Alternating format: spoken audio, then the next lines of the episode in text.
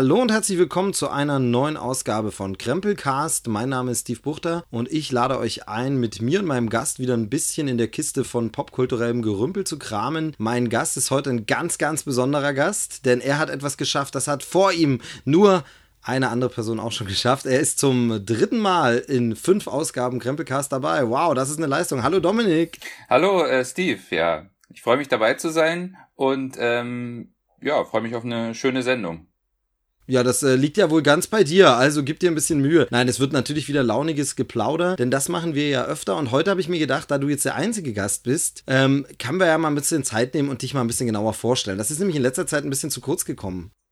Sonst waren die anderen Gäste immer wichtiger als ich. Ja, aber das da stimmt. ich jetzt genau, der einzige aber, Gast bin, genau. äh, oh nein, auch wieder. nicht, hast du keine andere Wahl. Okay, Okay, stimmt. Auch wieder nicht. Ah, Mann, irgendwie komme ich aus der Nummer nicht mehr raus. Aber äh, dafür kriegst du jetzt äh, Zeit für äh, Shameless Self-Promotion, wie man so schön sagt. Ähm, also wir kennen uns schon ziemlich lange, ähm, gehen schon äh, ziemlich lange irgendwie immer mal wieder so im Leben aneinander vorbei, miteinander irgendwo hin, kreuz und quer. Aber ähm, darum soll es jetzt mal nicht gehen. Das kann man sich vielleicht für später irgendwann mal aufheben, sondern ich wollte eigentlich ein bisschen äh, mal sagen, wir sprechen mal darüber, was du jetzt aktuell gerade machst. Also vielleicht willst du dich da selber vorstellen? Genau, also ich bin äh, bei Maxdome, äh, arbeite ich in der Filmredaktion und bin dort ein sogenannter Maxperte. Das heißt, ich empfehle Filme und Serien für die Leute, die eben das äh, Maxdome-Paket abonniert haben. Und ja, und da bin ich vor allem äh, spezialisiert auf Filme und Serien aus dem Bereich Science Fiction und Fantasy. Also etwas, mit dem ich eigentlich gar nichts anfangen kann, aber äh, ja, man muss halt das nehmen, was man kriegen kann, ne, heutzutage auf dem heutigen Jobmarkt. Das ja, ist, genau. Wup, wup, wup, wup. Das ist der Ironiealarm. Denn wir wissen ja, im Internet funktioniert Ironie nicht so gut, deshalb äh, mal lieber als Hinweis noch. Nee, das ist natürlich genau dein Ding, also so ein bisschen, ähm, äh, ja, äh, Hobby zum Beruf gemacht, wie man Genau, so schön genau. sagt. Also ich äh, hätte es eigentlich nicht besser treffen können und äh, es macht auch sehr viel Spaß. Und ich kann natürlich quasi Filme und Serien gucken und werde dafür bezahlt. Äh, du kannst nicht nur, du musst auch. Ich also muss das das ist sogar, natürlich, ähm, genau. Ähm, äh, und äh, was genau, also Maxperte ist das eine Ding, also ihr empfehlt Filme, das ist im Grunde wie so ein, wie so ein Filmkritiker, der so ein bisschen, äh, Genau. wenn ich mich jetzt für ein Genre interessiere, da genauer ähm, was vorstellt. Und wo, wo finde ich das dann? Das findet man dann eben äh, auf der Seite von Maxdome, beziehungsweise eben auch äh, in der App auf den Smart TVs oder äh, auf dem Handy. Findet man dann halt die entsprechenden Reviews und Texte ähm, und ja, und dafür muss man halt eingeloggt sein und äh, das Paket bestellt haben bei Maxdome. Genau, aber es gibt auch noch eine Facebook-Seite, ne? Habt ihr auch, da habt ihr Genau. vor einer Weile zum Beispiel auch mal ein bisschen mit Facebook Live ein bisschen was gemacht, habe ich Mhm. gesehen. Das war ganz witzig, wo es dann auch mal was zu gewinnen gab. Und ähm, genau, also da findet man dich auch ganz normal unter Dominik Drozdowski Maxperte, ne? Das ist, glaube ich, der Name. Genau, genau. Ja, was ist da so gerade äh, aktuell bei euch bei Maxdome? Also gibt es irgendwelche Highlights, wo du gerade was sagen kannst, wo, was jetzt ihr zum Beispiel exklusiv habt? Es gibt ja noch ein paar andere Video-on-Demand-Anbieter. Ja, so ähm, exklusiv haben wir halt gerade äh, zum Beispiel The 100, äh, die dritte Staffel, das ist ganz cool. Ähm, auch eine super Serie tatsächlich. Ähm, oder jetzt eben äh, zwar nicht exklusiv, aber sehr schön, dass wir das jetzt auch haben. Eben alle Star Trek-Filme äh, und alle drei, nein, Entschuldigung, vier Indiana Jones-Filme. Vier? Hä? Nee, Moment, müssen wir mal, gibt nee, letzte Kreuzzug war der letzte Film. Also weiß ich jetzt nicht, was du meinst. Ehrlich gesagt, da habt ihr wahrscheinlich noch irgendeinen so Fanfilm dabei. Im, pa Ja, im. Paket oder so. Ja, nicht schlecht. Ähm, Ja, so ein Fanfilm von Steven, von Steven und George, das sind so zwei Hobbyfilmer, die haben da einfach noch einen vierten Teil gemacht. Genau, die aber irgendwie, glaube ich, ähm, die Reihe nicht so ganz verstanden haben. Hört man, hört man eigentlich das Feuerwerk im Hintergrund? Ein bisschen, ja, tatsächlich. Ja, tatsächlich ist hier nämlich, also, also ich werde nicht irgendwie gerade beschossen, sondern hier ist tatsächlich äh, Feuerwerk gerade in der Stadt, ist Herbstfest und äh, genau, das ist nämlich gerade hier im Hintergrund ein bisschen zu hören. Also nicht wundern. Ach, schön äh, Atmo auch ist- noch, toll. Ja, natürlich, ein bisschen, dass es so ein bisschen heimeliger wirkt. Nee, es wirkt ein bisschen traurig, dass ich hier vorm Rechner sitze, statt mir das Feuerwerk anzugucken. Aber hey, so Feuerwerk hat man schon tausendmal gesehen und das kriegt Hollywood immer noch besser hin, würde ich mal sagen, ne, als hier so äh, die Kleinstadt, das Dorf. Naja, was auch immer. Ähm, genau, also du bist äh, Maxperte und stehst heute mit deinem Maxpertenwissen äh, heute mal zur Verfügung für die Sendung. Ausnahmsweise mal, wie gesagt, schon zum dritten Mal. Äh, sehr schön, dass du wieder Zeit hattest und vor allem Lust. Ähm, denn du hast auch ein paar coole Filme gesehen, über die wir nachher dann noch sprechen wollen. Da musst du dann unbedingt noch was erzählen. Das wäre so was Typisches, was du mir, glaube ich, privat auch erzählen würdest. Aber dann kannst du es mir auch gleich hier im Podcast erzählen. Haben noch mehr Leute was davon. Aber dazu später mehr. Was für eine geniale Überleitung, oder? Ist das, oder, oder Hin, Hinleitung, Ja, Teaserei super. nennt man es, glaube ich, eher. Denn Überleitung war es gar nicht. Äh, Überleitung ist nämlich zum nächsten Thema, wäre irgendwas mit äh, draußen ist Herbstfest, der Sommer ist vorbei. Ähm, sprechen wir doch mal über den Kinosommer 2016. Der geht nämlich tatsächlich jetzt so langsam zu Ende, obwohl man es an den Temperaturen noch nicht merkt. Es ist nochmal richtig, richtig schön heiß. Das macht den Kinos wahrscheinlich auch zu schaffen, dass die Leute dann lieber ins Freibad gehen, die letzten, die noch Ferien hatten, als ins Kino. Da sind die Kinoseele schön leer. Aber viel entscheidender ist, was läuft denn überhaupt im Sommer im Kino? Und ich hatte so ein bisschen das Gefühl, so den richtig schönen, tollen Kino-Sommer gab es dieses Jahr nicht, oder täuscht das? Ja, also ist bei mir genau derselbe Eindruck. Äh, es gab jetzt irgendwie nicht so das richtige Highlight, wo man gesagt hätte, wow, äh, das war dieses Jahr richtig groß oder so. Also es war relativ mau dieses Jahr. Genau, also äh, von den ganzen Filmen, die so sagen, also ich, die Frage ist immer auch, wo fängt man denn an? Also was ist denn der Kinosommer? Ich finde so, Marvel ist in den letzten Jahren mit seinen Starts dann, die glaube ich schon immer so Mai oder so sind mhm. oder sogar noch früher, teilweise noch früher, glaube ich, ähm, ist, ist es immer vor dem Sommer. Das ist für mich nicht der Kinosommer, das ist noch ganz normal. Da sind noch keine Schulferien, da ist noch so Frühjahr, da geht man auch ab und zu mal noch ins Kino.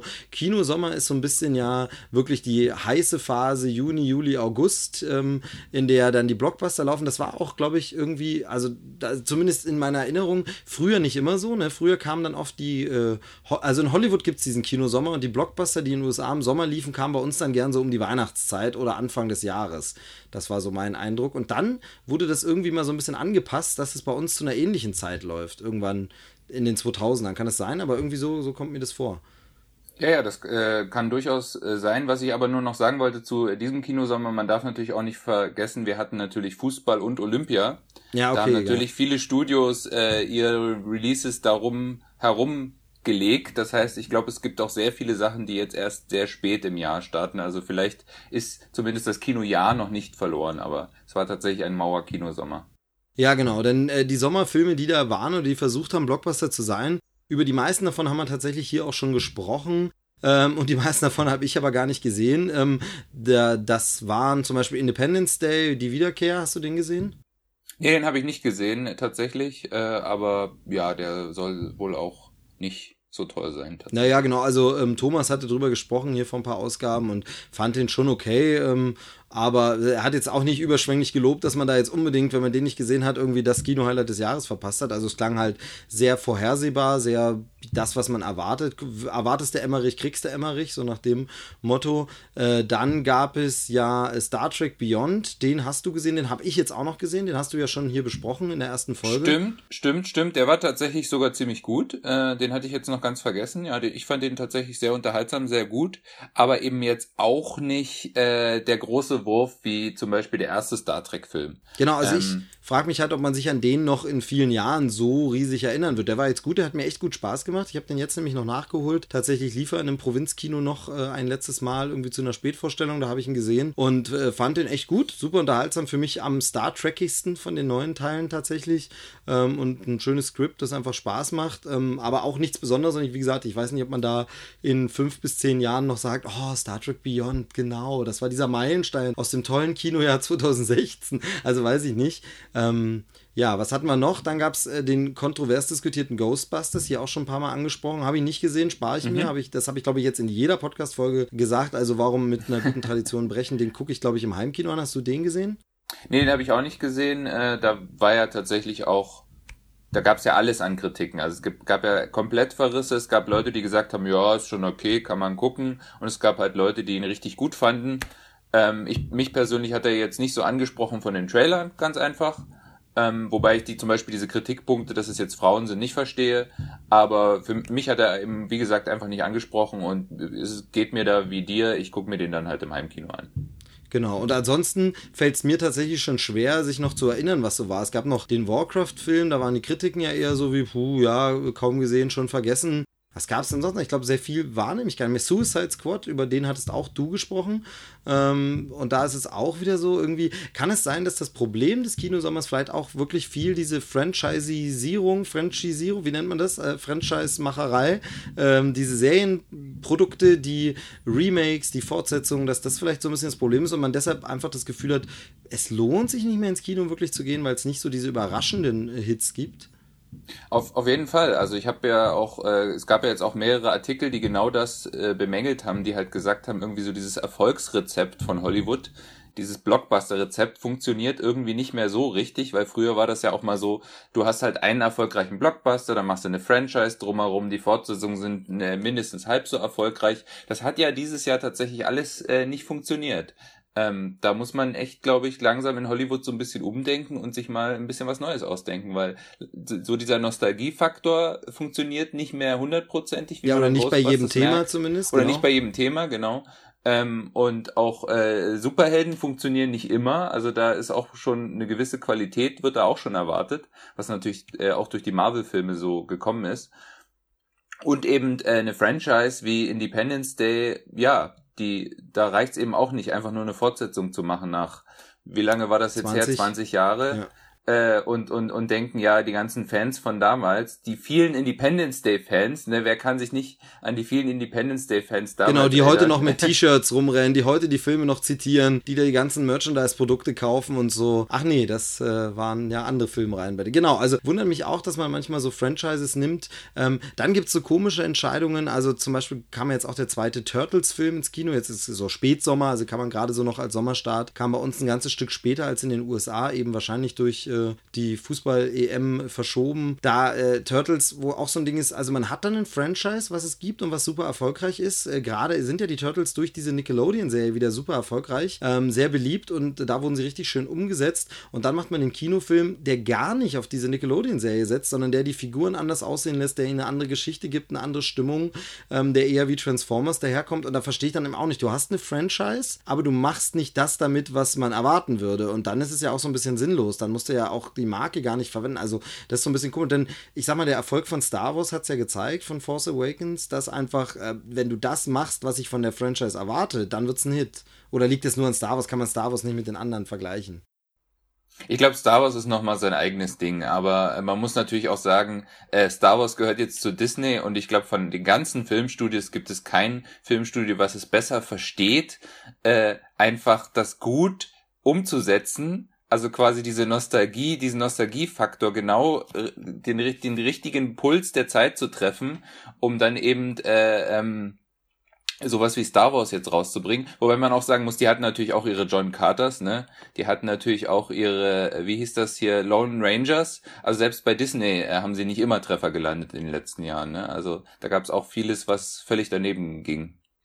Ja, wobei das, wobei das eher die Neustarts sind und ich glaube, Disney setzt Treffer oder Landetreffer tatsächlich mit den Franchises. Also vielleicht ist Disney einfach besser darin, einen Markenkern zu erkennen, zu sehen, was macht die Marke aus und dann genau das nochmal zu liefern. Denn ähm, ja, du hast recht mit John Carter, aber das war ein Neustartversuch und genauso Lone Ranger äh, nicht geklappt. Aber alles, wo sie einfach weitermachen und eine Marke ausbauen, Fluch der Karibik, jetzt in diesem Jahr äh, Findet Dory, ähm, der in den USA mega erfolgreich war und so Geschichten, wo man einfach das Gefühl hat, okay, sie kapieren, was ist die Marke und machen sie genauso weiter. Eben anders als das andere Franchises, die wahrscheinlich alle immer versuchen mit Reboot und wir müssen was anders machen und wir müssen, vielleicht ist nämlich genau das das Problem, dass die Marke nicht reicht, sondern du musst auch kapieren, worum es in, in der Marke geht und die dann genauso, also ich sage mal nur New Coke, ne? New Coke war ein desaströser Flop für Coca-Cola. Also dann hat man den Leuten einfach wieder Coca-Cola verkauft und die Zahlen waren wieder gut. Also vielleicht äh, ist es nicht immer nur die Marke, sondern auch was man damit macht. Also keine Ahnung. Aber das könnte äh, Disney vielleicht besser können als andere. Immerhin haben sie Marken wie Mickey Mouse, die sie ja schon seit Jahren pflegen. Genau, also die haben eben äh, die Jahre, jahrzehntelange Erfahrung einfach mit Marken, die sich auch kaum verändert haben und die sie aber trotzdem es irgendwie immer schaffen, erfolgreich und zeitlos zu halten, indem sie wahrscheinlich nicht dieser Versuchung erlegen sind, wir machen jetzt eine Version, die in die heutige Zeit passt, sondern einfach verstehen, das sind zeitlose Sachen. Star Wars eben auch. Star Wars ist zeitlos. Star Wars funktioniert immer. Ähm, das, mu das muss man nicht modernisieren, das muss man jetzt nicht plötzlich düster machen oder äh, R-rated. Also das wäre genau der falsche Weg aber eben. Genau, ja, also da, da, sprichst du was an, weil das ist nämlich, glaube ich, so ein bisschen auch das Marvel-Ding, auch wenn Marvel damit natürlich angefangen hat, bevor sie zu Disney gehört haben, aber kann man jetzt trotzdem mal in den Disney-Topf mitwerfen. Marvel macht ja eben auch tatsächlich, dass sie liefern uns ja im Kino einfach Geschichten, die sie vor Jahren oder Jahrzehnten so im Comic schon erzählt und ausprobiert haben, wo sie schon genau wissen, was funktioniert und was funktionierte nicht. Also sie haben halt einfach gesehen, der Civil War war damals im Kino ein Riesenerfolg, also sagen sie, dann nehmen wir uns diese Geschichte und setzen die auf der Leinwand um und nicht irgendeine andere wäre, weil sie es eben ausprobiert haben. Und bei DC, Warner, hat man ja tatsächlich das Gefühl, sie erzählen einfach im Kino Geschichten von Batman und Superman, die sie so im Comic noch nicht erzählt haben. Äh, und das wahrscheinlich mit Grund wurden sie im Comic nie so erzählt, weil es da die Leute nie so. Also es ist ja tatsächlich so, dass eben Batman wie Superman keine Umsetzung von dem ist, wie man die Figuren im Comic kennt, sondern eben ganz anders. Und äh, die Quittung kommt prompt, die Leute sagen, nee. Also vielleicht muss man auch mal anerkennen, dass eine lange Geschichte eines Franchise auch bedeutet, ja, warum ist das Franchise so erfolgreich? Weil man die Leute mag. Siehe Ghostbusters, wo man sagt, die alten Figuren haben die Leute geliebt und nicht das Geisterjagen an sich fanden die Leute so geil, sondern die fanden einfach Bill Murray und Dan Aykroyd so geil. Ja, oder eben auch äh, eine bestimmte Art von Humor. Eben äh, kein irgendwie fäkal-Ekelhumor zum Beispiel, sondern eben, wobei teilweise kam das auch vor, äh, er schleimte mich voll und so. Aber äh, eben, ja, es ist halt, es ist halt, es sind halt Feinheiten tatsächlich, glaube ich. Also, wie gesagt, beim Ghostbusters, äh, wir haben ihn beide nicht gesehen, es ist schwer, den zu beurteilen. Vielleicht kriegt das ja sogar hin, vielleicht ist ja die Kritik äh, nicht berechtigt. Ähm, aber eben, das sind teilweise so Kleinigkeiten, zum Beispiel bei Batman wie Superman. Ich meine, das ist ja quasi in großen Teilen äh, eine Adaption von The Dark Knight von Frank Miller, aber da eben wiederum sich nur so bestimmte Elemente rausgepickt und das dann aber, also diese Dark Knight-Geschichte spielt ja irgendwie in der Zukunft und du hast einen ganz anderen Batman und einen ganz anderen Superman als eigentlich in den normalen Comics und äh, quasi mit so einer, wie, wie heißt es immer so schön, What-If-Geschichte anzufangen, für die normalen Comicfilme, das ist zum Beispiel auch völlig falsch. Also, weil man dann halt, hat man halt plötzlich so einen äh, Batman, der Leute umbringt, äh, äh, und einen Superman, der nicht mit der Wimper zuckt, wenn Gebäude einstürzen. Und dann muss man sich da irgendwie drumherum schreiben, weil dann die Fans natürlich sagen, Moment mal, das ist nicht der Superman aus den Comics, das ist nicht der Batman aus den Comics. Und die will ich auf der Leinwand sehen. Nicht irgendwelche brutalisierten Versionen, aus Geschichten, die zwar erfolgreich waren in Comicform, aber eben auch nur erfolgreich waren, weil sie eben mal was anders gemacht haben. Im Kino willst du es aber genauso sehen, wie du es kennst, wie die Figur halt funktioniert zeitloserweise. Also das ist, glaube ich, so das Problem. Genau, also ich glaube, da fehlt einfach im Kino der fette Kanon, mit dem man dann mal brechen kann. Genau. Also The Dark Knight äh, im Comic hat damals einfach gebrochen mit einem Kanon, den es aber gab und den man geliebt hat und deshalb fand man es mal cool. Aber ich kann nicht als erstes quasi den Remix rausbringen, bevor ich die normale Version kenne. Das äh, will nicht so ganz funktionieren. Ja, da magst du, magst du recht haben. Aber auf jeden Fall hat man so ein bisschen wirklich das Gefühl, das hast du vorhin schon ganz äh, gut ausgedrückt, irgendwie, dass äh, Hollywood sich langsam mal was überlegen muss. Die Formel scheint so nicht mehr so einfach zu funktionieren. Ne? Also da ist wirklich so ein bisschen, also vielleicht liegt es auch am Alter. Ich meine, wir sind jetzt auch ähm, Mitte 30, man ist keine 15 mehr und rennt nicht mehr begeistert wie bei Independence Day ins Kino. Hat jetzt auch schon eine ganze Menge an Sachen gesehen. Das klingt dann immer schnell sehr altklug, aber ich meine, vielleicht, vielleicht ist es auch so, dass man ein bisschen abstumpft und sich nicht mehr so leicht begeistern lässt. Aber ab und zu gibt es ja diese Filme noch, die einen irgendwie umhauen und, und begeistern. Also ich habe jetzt ähm, zufällig gestern äh, mal wieder Guardians of the Galaxy geguckt, einfach aus Lust und Laune heraus. Und der haut einen halt immer noch um und, und man erfreut sich wie ein Kind daran und findet den richtig gut, wie damals. Also das geht ja schon noch, wenn man will. Ne? Und der war aber auch was ganz anderes. Einfach, das war kein Franchise, was man jetzt schon groß kannte. Das war kein Remake, Reboot, Fortsetzung, Ding, sondern es war was Neues. Ja, Comic-Fans kannten das schon, aber es war nicht so einem breiten Publikum bekannt und im Kino gab es noch keine Adaption. Also das geht ja noch. Also von daher, vielleicht muss es wieder irgendwie mehr in die Richtung gehen. Äh, weiß ich nicht so richtig. Hast du da Hoffnung für Hollywood? Schwer zu sagen, tatsächlich. Also ich glaube, äh, die müssen sich halt, die müssen halt gucken, dass sie neue Geschichten finden und äh, müssen vielleicht auch auf neue Talente setzen ähm, und, und Sachen einfach ausprobieren. Und da, dann Sachen aber eben ausprobieren und nicht gleich 250 Millionen reinblasen, äh, wie eben bei einem Lone Ranger. Nur weil Gore Verbinski mit Fluch der Karibik einmal äh, getroffen hat, heißt das nicht, dass er mit dem nächsten Franchise wieder trifft und da von vornherein ihm quasi so viel Geld in die Hand zu geben. Das ist nämlich zum Beispiel auch was, was Marvel, Disney ganz clever machen. Ähm, die sind halt immer sehr sparsam bei ihren Filmen. Also sie fangen halt immer klein, relativ klein an. Also ein Ant-Man zum Beispiel ist wirklich für Marvel-Verhältnisse relativ bescheiden. Und dann werden die immer größer, die Filme. Ne? Avengers ist jetzt eine Ausnahme, weil da wussten sie, die Figuren funktionieren schon, bevor sie den Film gemacht haben. Also haben sie da auch richtig Geld reingesteckt. Aber eben nicht immer gleich äh, jedem so viel Geld in die Hand geben, sondern vielleicht immer mal wieder kleine Sachen zulassen, dass man sich so ausprobiert. Das könnte es eventuell sein.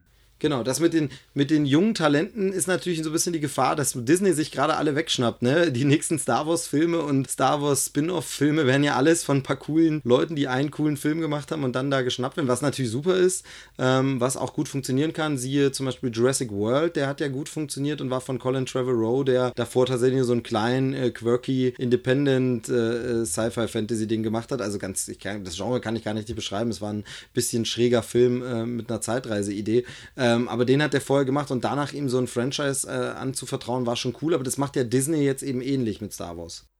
Genau, und man darf ja auch nicht vergessen, also du hast halt so Leute wie zum Beispiel ein Brian Singer, ähm, der war vor X-Men jetzt nicht so mega bekannt. Er hat, glaube ich, die üblichen Verdächtigen gemacht. Weiß gar nicht, ob er dafür auch Oscar nominiert war. Also das war eigentlich der große Film vorher. Aber das wäre jetzt auch niemand, dem man unbedingt jetzt eine Comic-Franchise in die Hand gibt. Genau, allerdings gab es zum Beginn von X-Men auch Comic-Franchise als solches nicht mehr so richtig. Also es gab ja davor schon mal Batman und so, aber ähm, das war themaweise ein bisschen durch. Also von daher hat man sich wahrscheinlich gedacht, ach komm, soll er probieren, oder wird eh nix. Und dann wurde es doch was. Ja, aber ich glaube schon, dass die damals auch schon äh, drauf gehofft haben, dass es eben erfolgreich wird weil ähm, ja sowas wie Blade, glaube ich, davor auch schon erfolgreich war. Das war, glaube ich, der erste von diesen Comic Comicbuchfilmen. Man darf auch nicht vergessen, in den 70ern gab es ja schon mal Superman. Ja, genau. Es ähm, gab Superman in den 70ern, es gab in den 80ern, 90ern Batman, es gab genau. ähm, sowas wie The Crow oder äh, Road to Perdition, wo man immer gern vergisst, dass es Comic-Verfilmungen sind. Also da gab Aber eben schon. auch dort, ne? Auch eben dort, ne? Äh, sie haben einfach mal äh, Batman Tim Burton gegeben der vorher Beetlejuice gemacht genau, hat. Genau, der noch nie einen Batman-Comic gelesen hatte bis dahin, wie er selber gesagt hat immer. Also. Genau, also das war tatsächlich äh, das, was damals funktioniert hat, würde heute wieder funktionieren. Einfach äh, ein paar junge Leute ranlassen und die einfach ein bisschen was probieren lassen. Ja, genau. Vielleicht ist das Problem zum Beispiel bei einem Batman wie Superman tatsächlich auch ein Zack Snyder, der einfach ein Comic-Nerd ist, sich mega auskennt und einfach denkt, ja, das wäre für mich jetzt cool, weil ich kenne das andere Batman-Zeug, kenne ich alles schon. Ich mache es jetzt mal so und das ist cool und bla. Aber der normalo Zuschauer ähm, und das sind wir ein Stück weit äh, auch manchmal noch, dann doch ähm, ist dann einfach so ein bisschen überfordert und sagt, nee, aber können wir bitte erstmal eine normale Kinoversion von Batman und Superman bekommen? Vielleicht auch das, ja. Und was man natürlich nicht vergessen darf, äh, man denkt jetzt immer in, in irgendwie an Regisseure und so, es muss natürlich auch ein gutes Drehbuch haben. Ne? Was ein großes Problem ist dieser großen Filme, ist natürlich auch, es wird einfach ein Termin gesetzt, der ist dann fix. Und wenn das Drehbuch nicht fertig ist und sie müssen anfangen zu drehen, dann fangen sie halt einfach an zu drehen. Sowas kann funktionieren, hat bei Iron Man tatsächlich sogar funktioniert. Da hatten sie dasselbe Problem. Aber sie hatten auch einen Robert Downey Jr., der unglaublich gut improvisieren kann. Und so konnten sie den Film irgendwie retten.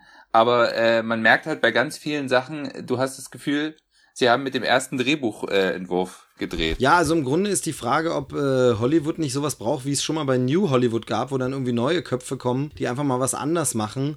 Äh, man fragt sich so ein bisschen, was es sein soll. Und ich meine, es gibt ja diese Perlen auch noch irgendwo, aber wo sind sie einfach? Das ist die Frage. Ne? Also im Sommer habe ich sie irgendwie nicht gesehen, im Kino.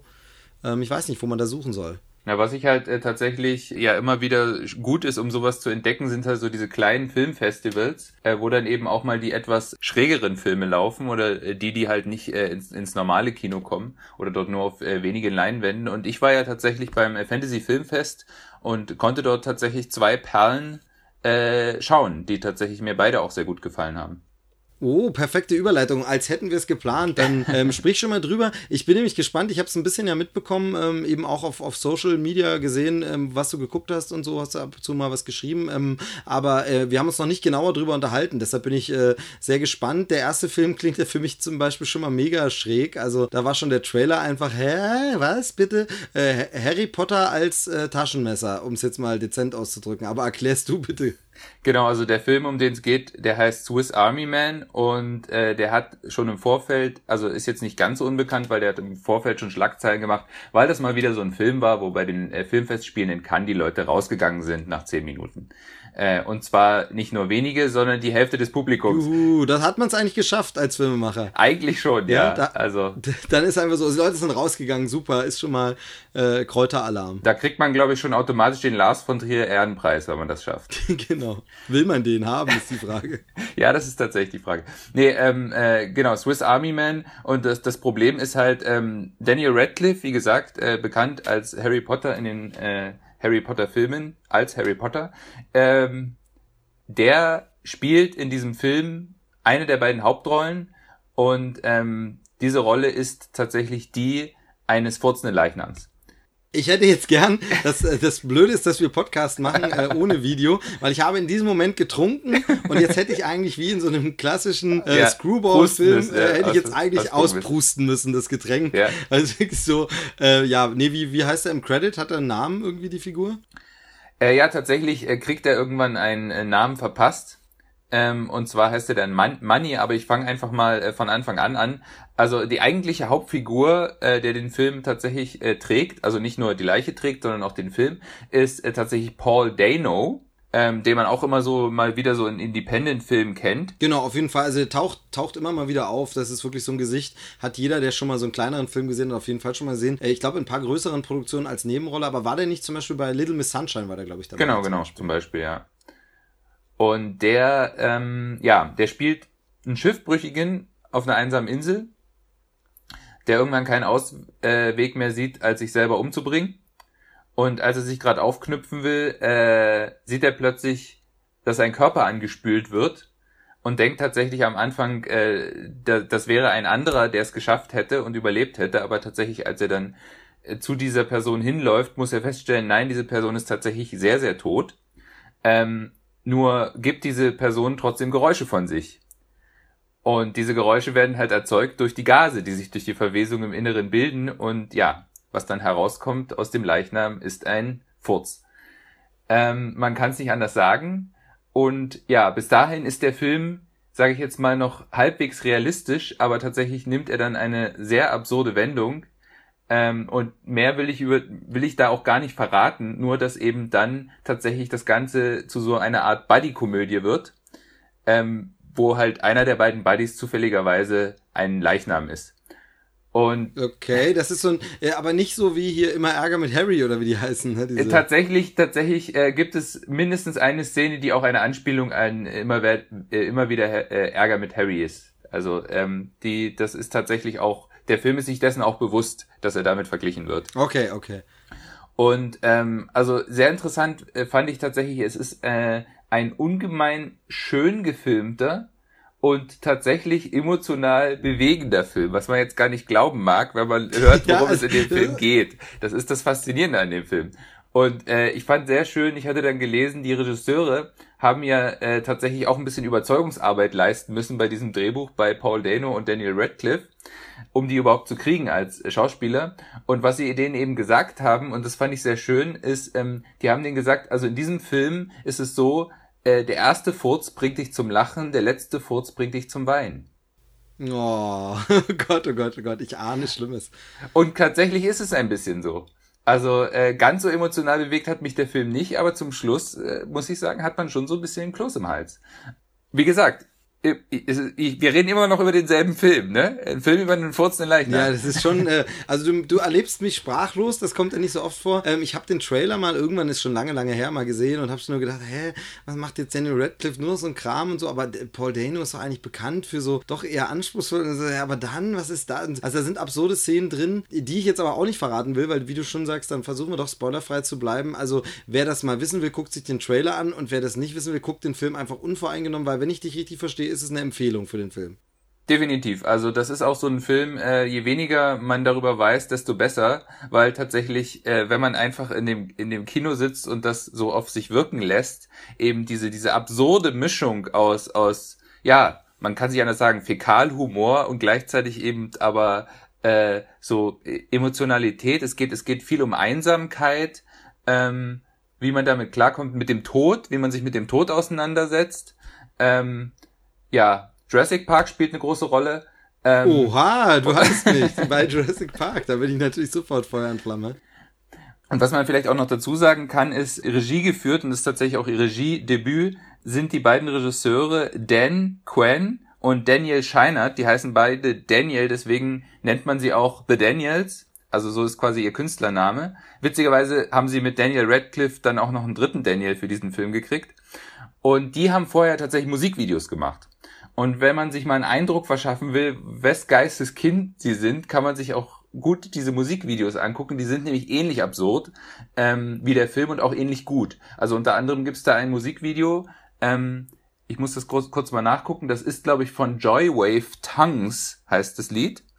Ich kannte jetzt weder die Band noch den Song, aber die haben da ein Video da gemacht, das äh, sieht ein bisschen aus wie beim Texas Kettensägen Massaker, dass so Nackte durch den Wald rennen und so Hinterwäldler äh, mit Scharfschützgewehren auf sie zielen. So geht das Video los. Und dann schießen sie auf diese Nackten und als sie diese Nackten treffen, fallen die nicht etwa um und bluten, sondern die haben plötzlich Klamotten an.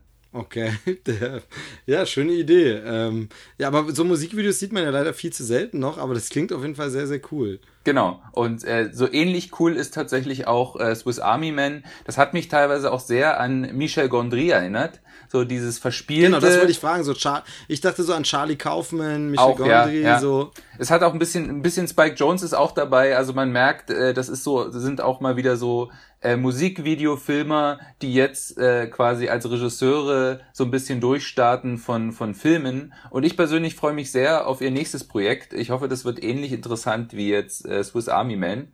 Ähm, keine Ahnung, vielleicht äh, haben wir jemanden, der einen kotzenden Astronauten oder so. Also vielleicht irgendwas anderes. Naja, nee, aber klingt auf jeden Fall gut. Also nach dem ersten Trailer war ich noch nicht so überzeugt, aber jetzt äh, würde ich sagen, hat der Maxperte ganze Arbeit geleistet. Sehr gut äh, vorbereitet und vorgetragen. Nee, das klingt äh, echt ganz cool, ja. Ähm, äh, wie war so die Publikumsreaktion beim Fantasy Filmfest? Also ich meine, beim Fantasy Filmfest ist natürlich so, ich klugscheiße jetzt mal, obwohl ich noch nie bei einem war, ähm, ist ja schon so, da ist das Publikum auch äh, gewillt, sich auf Sachen einzulassen. Das sind natürlich alles Filmfans und Freaks, genau. die auch das extravagante Kino mögen, äh, besonders. Und von daher wird man da niemand so leicht schocken. Wie waren so die Reaktionen? Also tatsächlich, ähm, wie gesagt, also wie du schon sagst, das Publikum ist natürlich darauf eingestellt, äh, auch sehr, sehr schräge Filme zu sehen. Die sind auch darauf eingestellt, dass sie teilweise sehr krasse Filme sehen. Also eben auch Splatter- und Horrorfilme sind da ja gerne auch mal dabei beim Fantasy Filmfest. Und ähm, ja, die Reaktion war eigentlich, würde ich so sagen, vom Publikum sehr positiv. Es haben jetzt nicht alle schallend gelacht. Also ich persönlich habe mich sehr amüsiert in dem Film. Ähm, aber manche, für manche war der Humor vielleicht auch nicht ganz ihrer. Aber tatsächlich zum Schluss gab es äh, Applaus. Okay. Also cool. es ist und es ist niemand rausgegangen, anders als in Cannes. Also ich glaube, es hat insgesamt den Leuten tatsächlich schon gefallen und auch was die Leute so geredet haben miteinander, als sie rausgegangen sind, dann wieder aus der Vorstellung, war alles sehr positiv. Ähm, okay. Also ich glaube, das könnte tatsächlich ich bin mal gespannt, wie der so beim breiten Publikum ankommt. Aber ja, weißt ähm, du zufällig, wann der nochmal groß startet? Startet der groß oder geht der Direct to Video? Nee, oder? ich glaube, der kommt tatsächlich sogar nochmal in die Kinos, aber das ist jetzt, glaube ich, erst irgendwann im äh, Oktober oder November kommt der offiziell in die deutschen Naja, das kann man nochmal nachrecherchieren, muss man nochmal gucken. Ja. Also dank der zugkräftigen Namen, also im Arthouse-Kino ist Paul Dano ein Name, im Blockbuster-Kino Daniel Radcliffe, da kriegt man den wahrscheinlich auch vermarktet auch wenn dann der ein oder andere geschockt ist, dass es doch nicht der neue Harry Potter ist. Harry Potter und die verwunschene Leiche, äh, furzende Leiche oder so. Ja, komisch. Aber äh, klingt auf jeden Fall ganz gut. Ähm, aber die Frage ist, äh, du hast, ich weiß, dass du noch einen anderen Film gesehen hast beim Fantasy Filmfest. Über den wusste ich aber gar nichts. Da kann ich mir nicht mal den Namen merken. Desastrastio, äh, Desentrio, irgend sowas. Ähm, war das denn dann wenigstens so ein richtig krasser Horror, Schocker, Brutalo-Film, wie man es vom äh, FFF erwartet? Also das war tatsächlich äh, auch ein ganz anderer Film, auch ein guter Film. Und äh, der Film hieß Desierto. Sag ich ähm, doch, habe ich was anderes gesagt? Ich habe nichts anderes gesagt. Desastrastrio. Genau, und ähm, das ist, ich hatte den schon so vage auf dem Schirm. Ich hatte irgendwie nur mal gehört, dass der, dass der halt gedreht wird. Und was an dem tatsächlich am interessantesten ist, ist, ähm, das ist ein Film von Jonas Suoron. Und wenn man diesen Nachnamen hört, kann man sich schon denken, wer das ist. Das ist tatsächlich der Sohn von Alfonso Suaron, also der Regisseur von Filmen wie Gravity oder ähm, Children of Man. Und der hat tatsächlich ja sozusagen sein, also der hat sein Regiedebüt damit gemacht und natürlich mit bei dem Namen erwartet man natürlich äh, entsprechend was. Genau, ich überlege gerade, ich bin mir aber nicht sicher, es gab bei Gravity ja diesen ähm, Kurzfilm, der auf der, auf der Blu-ray mit dabei war, ähm, der quasi das nochmal aus, äh, aus dem Blickwinkel von äh, dem Inuit äh, auf der Erde zeigt. Ich glaube, der war auch schon von ihm, aber das bin ich mir jetzt nicht ganz sicher. Aber ich glaube, den nee, genau. hatte der auch gemacht. Ja, genau. Also der, der Film war auch von ihm, also dieser Kurzfilm. Und jetzt ist das quasi jetzt sein Langfilmdebüt mit diesem Desierto.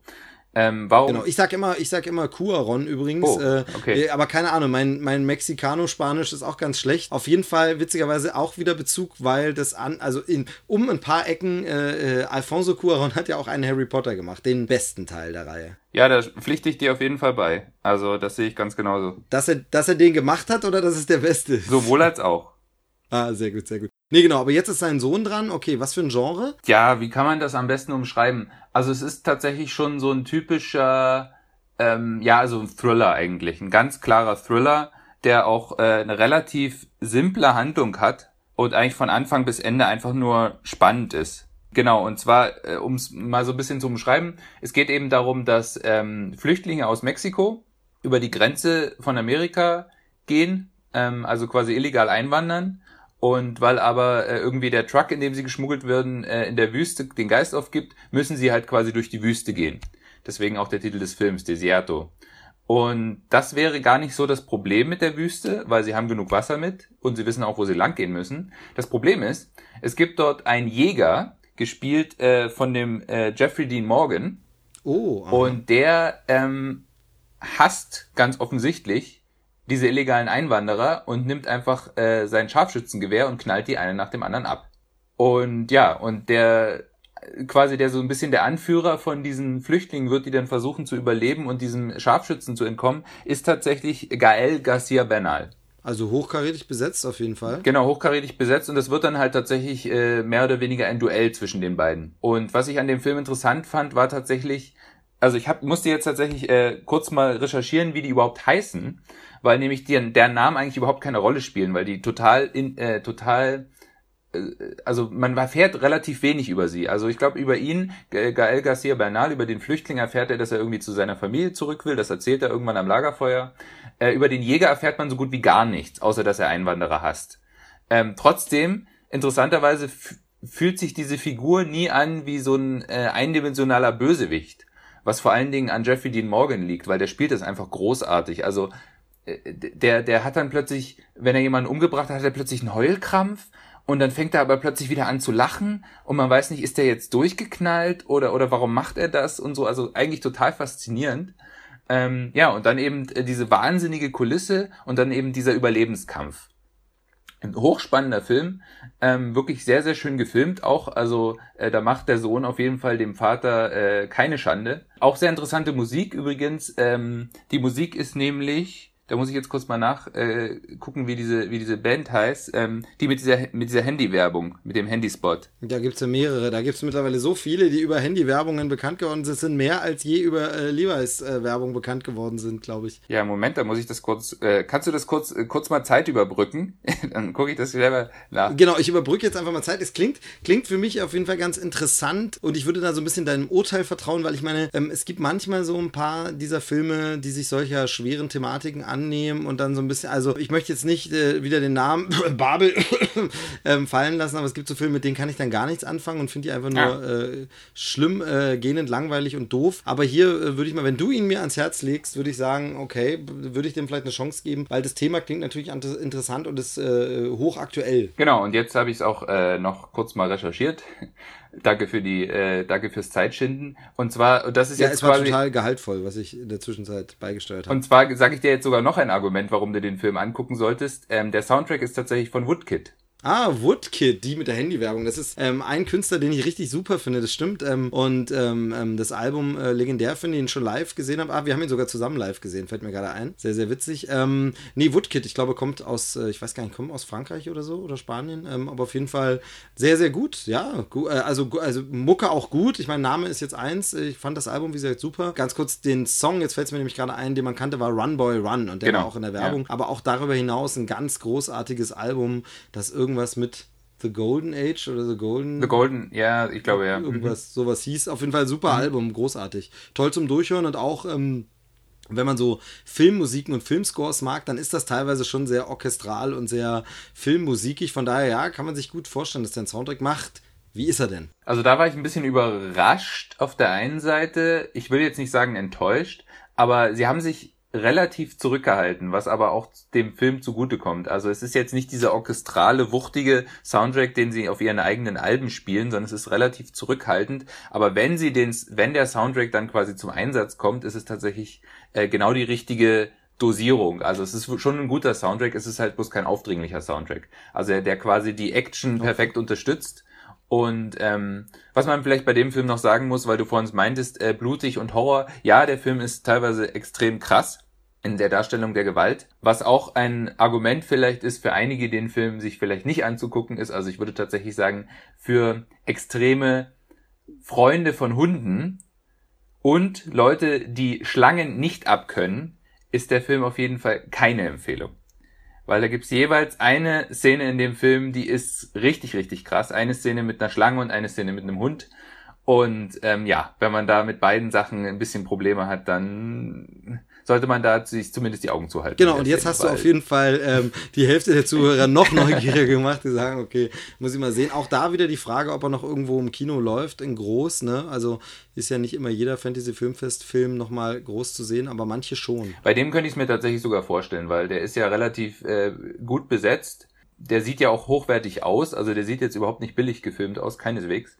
Und wie gesagt, also ich glaube, das Thema und ähm, die Besetzung und eben auch der Regisseur, ich glaube schon, dass, äh, dass der noch zumindest in kleineren Kinos äh, gezeigt wird. Ja, also im Programmkino genau. wahrscheinlich. Ich glaube, da passt er auf jeden Fall ganz gut rein. Ähm, also könnte zumindest auch ein ähnliches Publikum ansprechen wie Babel, auch wenn es eben eine ganz andere Qualität hat. Mich erinnert es vielleicht von der Stimmung ähm, auch so ein bisschen an so alte Filme wie beim Sterben ist jeder ja. der Erste, auch wenn es eine ganz andere Richtung geht, aber es klang jetzt von der Stimmung und den Sachen, wie du es so beschreibst, so ein bisschen so, ne? Also richtig, genau. Also das ah. kann man durchaus, äh, das kann man durchaus vergleichen. Also es ist halt wirklich so dieser dieser Überlebenskampf gegen einen übermächtigen Gegner, der einen da jagt und verfolgt wie ein Tier. Also das kann man auf jeden Fall äh, miteinander vergleichen, ja. Und vielleicht äh, haben wir damit nämlich auch diesen Bogen, vielleicht ist das dieses New Hollywood, auf das wir warten, dass da jetzt äh, mit, mit dem Sohn von Herrn Cuaron rankommt. Der Sohn von Herr Reitman macht ja seit Jahren schon so äh, intelligentes, so halb independent Kino. Also kann man sich fragen, ob sowas wie Up in the Air noch independent ist, wenn George Clooney die Hauptrolle spielt, aber du weißt, was ich meine. Also mhm. vielleicht sind da, kommt da jetzt eine neue Generation, die so ein bisschen ähm, quasi das neue, neue, neue Hollywood äh, darstellt. Man weiß es nicht, ne? Aber vielleicht gibt es das auch gar nicht mehr New Hollywood, sondern es ist einfach nur New Cinema mit einfach europäischen äh, Leuten. Ähm, gar nicht unbedingt, es müssen gar nicht Amerikaner sein. Also es gibt die Perlen schon noch, man muss sie halt nur finden. Ähm, von daher danke auf jeden Fall für diesen Ausblick. Ähm, hast jetzt nur die zwei Filme gesehen beim Filmfest? Genau, das waren die zwei Filme, die ich mir angeguckt habe. Ja, andere hatte ich jetzt nicht, äh, nicht noch gesehen. Da gab es noch ein paar, die ganz interessant klangen. Aber ja, also. Genau, es gibt ja auch so Leute, die nehmen sich richtig frei dafür, machen dann eine mhm. Woche Urlaub und gehen dann in einen Film nach dem anderen, sitzen sich den Hintern platt, aber kommen dann meist sehr begeistert raus. Ähm, ich muss sagen, es ist halt auch immer, also abgesehen von der Zeit- und Geldfrage, natürlich dieses, die Chance natürlich auch oft dabei, wirklich mal ein bisschen äh, Murks zu sehen, der zwar abseitig ist und dann hat man mal wieder was anderes gesehen, aber es ist dann natürlich auch ab und zu mal äh, nicht so was Tolles dabei. Das scheinen jetzt wirklich schon zwei Perlen zu sein. Ähm, äh, wahrscheinlich gibt es da noch für Genre-Fans noch ein paar mehr, aber für den Massengeschmack wäre halt schön, ich bin ja halt so ein Freund des, sag ich mal, anspruchsvolleren äh, Hollywood-Kinos. Also sprich, es darf schon ein bisschen mainstreamig Hollywood sein, aber da dann doch das bisschen anspruchsvollere und eben nicht einfach nur Transformers immer, was auch mal sein darf, wobei Transformers jetzt da ein blödes Beispiel ist, ähm, weil die wirklich ganz schön schlecht sind. Aber ich meine, es darf auch mal ein Popcorn-Blockbuster sein, kein Problem, aber es ist so ein bisschen schade, dass es irgendwie eben dieses anspruchsvollere Hollywood-Kino irgendwie immer weniger zu geben scheint. Das verlagert sich scheinbar so ein bisschen auf die Serien. Ja, das, das kann man tatsächlich so sagen. Also man hat halt immer mehr Leute, die äh, ins äh, Serienfach gehen, was auch mal wieder eine wunderschöne Überleitung ist. Ja, fällt mir auch gerade auf, weil du hattest mir noch was anderes erzählt, wo du noch was äh, äh, unbedingt sagen wolltest. Da bin ich nämlich auch noch drauf gespannt. Denn, denn eine Serie, die richtig super war, die ich auch schon im Podcast besprochen habe, damit kommen wir auch quasi wieder, nehmen wieder alte Themen auf. Ähm, Stranger Things ähm, war ich ja ganz begeistert. Hab's hier nicht ganz so breit ausgeführt, aber schon gesagt, dass ich es echt toll fand und äh, nochmal empfohlen und ans Herz gelegt. Du hast es auch gesehen und fandest es, glaube ich, auch ganz okay. Ja, kann man so sagen. Nee, du fandest es auch super. Äh, wie, wie, gesagt, wir müssen immer mit diesem Ironie ein bisschen aufpassen. Man sieht unsere, unsere Zwinker-Smileys, ähm, die wir über Skype quasi sehen, die wir mit unseren Gesichtern formen, nicht. Äh, du fandest es auch super und du hast jetzt noch was anderes gesehen. Genau, also mich hat halt einfach interessiert, weil bei der Serie ist so faszinierend, dass eben äh, sie von zwei Leuten ist, von denen man vorher wirklich noch gar nicht gehört hat, nämlich den sogenannten Duffer Brothers. Und ähm, da habe ich dann halt mal einfach mal recherchiert im Internet, haben die sonst noch irgendwas gemacht und bin tatsächlich darüber gestolpert. Ja, tatsächlich, äh, kurz vor dieser Serie haben sie noch einen Film gemacht und den habe ich mir dann tatsächlich äh, angeguckt und dieser Film heißt Hidden, äh, also versteckt. Ist schon klar, ich kann schon Englisch. Ich wollte dir nur nicht, ich wollte dich nur nicht unterbrechen und äh, dachte, jetzt kommt gleich, worum geht's da und, und was ist das? Ähm, äh, spielt es auch in 80ern oder irgendwas? Denn ich weiß gar nichts darüber, ehrlich gesagt. Der hat tatsächlich äh, den etwas plakativen äh, deutschen Untertitel Die Angst holt dich ein. Und es geht so ein bisschen darum, dass du, ähm, du hast so eine Familie in einem Bunker ähm, tatsächlich so ein bisschen äh, sehr ähnlich zu Ten Cloverfield Lane, muss man sagen. Also ähm, eben auch so eine Bunkersituation. Ich wollte gerade sagen, den ich, den ich noch nicht gesehen habe. Ah ja, genau. Okay, Bitte aber eben spoilern, den habe ich nämlich da, noch nicht also gesehen. Also eine ähnliche Situation. Du hast eine Familie in einem Bunker. Es ist irgendwas Furchtbares passiert. Am Anfang weiß man nicht so genau, was es ist, aber es ist irgendwas Apokalyptisches. Draußen rennen irgendwelche Wesen herum, äh, für die, vor denen sie sich verstecken müssen, deswegen der Titel des Films. Und das ist eben eine Familie bestehend aus einem Vater, ähm, einer Mutter und einer Tochter. Und der Vater wird tatsächlich gespielt von Alexander Skarsgård, Mhm. aktuell als Tarzan im Kino zu sehen. Und die Frau wird gespielt von äh, Andrea Riceborough. Jetzt bin ich mal gespannt, ob, du, ob dir der Name was sagt. Äh, Edgar Rice Burroughs ist doch äh, der Autor von Tarzan. Nein, nein, nein. Nee. Nein, ich dachte nur, weil du den Film auch sehr gut fandst, das war Ah, Doch, tatsächlich... doch, warte, ich weiß ähm, es, ich weiß es, ich weiß es, mir fällt's ein. Das ist die ähm, Dame aus äh, Oblivion. Richtig. Aber ist die verwandt mit dem Tarzan-Autor? Das klingt ja fast so. Äh, Nee, ich glaube nicht. Müsste man mal nachrecherchieren. Aber ja, genau, das ist die Das Dame aus. Oblivion und zwar die äh, mit Tom Cruise oben in der Wolkenstadt wohnt. Und äh, genau, äh, sind wir ein effektives Team? Genau, die spielt da mit und äh, spielt als Mutter tatsächlich äh, eine recht ähnliche Rolle, muss man sagen. Und was ich halt sehr interessant finde, ähm, das Kind wird auch von einer Newcomerin gespielt. Und da muss man sagen, man, das hat man ja bei Stranger Things auch gemerkt, diese Duffer Brothers, muss man sagen, die haben einfach ein Händchen für Kindercasting. Das spielt nämlich, die heißt Emily Aylin Lind, die die Tochter spielt. Und ist auch wieder hier eine Schauspielerin, wo man wirklich sagt, wenn man die in dem Film gesehen hat, die, die muss eigentlich ein großer Star werden. Also die, das ist wirklich, wo ich sage, das ist eigentlich, ähm, wie hieß die nochmal bei Krieg der Welten, die äh, Tochter Äh, von Tom Dakota? Fanning? Genau, das ist War das eigentlich, Dakota? das ist eigentlich die nächste Dakota Fanning. Die muss eigentlich ein großer Star werden. Großartig gespielt von ihr, ähm, obwohl sie tatsächlich eine sehr schwierige Rolle hat, gerade als Kinderdarstellerin, weil sie halt immer die ist, die Angst hat und rum, rumschreien muss, aber sie ist nie nervig in dem Film, sondern es ist immer nachvollziehbar. Und genau, und als äh, der Film fängt tatsächlich an und ist über größte Teile eben ein Kammerspiel in diesem Bunker und es ist wirklich faszinierend, was diese beiden äh, äh, Regisseure an Atmosphäre äh, und Spannung aus diesem einen Handlungsort rausholen. Also wirklich wahnsinnig gut äh, gefilmt und ähm, und auch die Geschichte ist sehr interessant, weil man erfährt dann so langsam in Rückblenden, was ist überhaupt passiert. Und es geht eben auch darum, dass sie eben in diesem Bunker sind, da sind sie jetzt erstmal sicher, aber langsam geht ihnen das Essen aus und so. Also eine total interessante Geschichte und äh, ja, hochspannend von Anfang bis Ende. Also Wahnsinn. Richtig gut. Ja, klingt gut, klingt gut. Muss ich mal schauen, wo man den gucken kann, weil, ähm, also Stranger Things äh, beschäftigt mich heute noch, rede ich heute noch mit Leuten drüber und erzähle, hier müsst ihr unbedingt mal gucken und war so super und ähm, wird für mich wahrscheinlich wirklich eins der Highlights von 2016 werden, definitiv. Auch wenn es jeder gehypt hat und jeder toll fand und es dann immer gern äh, sehr schnell populär wird, die Sachen extra blöd zu finden, weil es ja jeder mag und man das ja gar nicht mehr, das ist ja dann alles Mainstream und so, aber mir hat es wirklich sehr, sehr gut gefallen, von daher gern mehr von den Duffer Brothers. Ich bin sehr gespannt, ob sie das Niveau halten können und dann ähm, mit Staffel 2 äh, nachlegen oder ob es eher in Richtung Wachowski-Brüder, äh, Geschwister, Schwestern. Was sind das eigentlich aktuell? Gibt es eine Webseite, sind die Wachowskis noch Geschwister, äh, äh, Männer, Frauen? Man weiß es nicht. Ist ja auch okay. Sei ihnen alles gegönnt, man weiß dann nur immer nicht, was man über sie sagen soll. Also es sind, sind aktuell Wachowski-Schwestern, glaube ich, höre ich gerade. Jetzt sind's jetzt sind's Schwestern, ja, Genau, glaube ich. okay. Also die Wachowski-Schwestern. Hat dir der Mann im Ohr das gerade äh, gesagt? Genau, das hat mir die Regie grad gerade gesagt. sind- reingegeben und nachrecherchiert. Die Wachowski-Schwestern. Naja, aber jedenfalls, wie gesagt, die Duffer-Brüder bleiben, äh, ist mir egal, ob die Brüder oder Schwestern bleiben, sie bleiben hoffentlich vom Niveau besser, als es die Wachowskis dann waren. Wobei ich sagen muss, dass ich deren Serie, Sense8 oder wie sie heißt, äh, noch nicht gesehen habe. Nee, also da hatte ich, glaube ich, ein, zwei Folgen gesehen, aber es hat mich jetzt nicht so mitgerissen. Ja, auch traurig, ne? Nach Matrix irgendwie. Aber Matrix 2 und 3, das ist ja schon ein Thema für sich. Ähm, naja.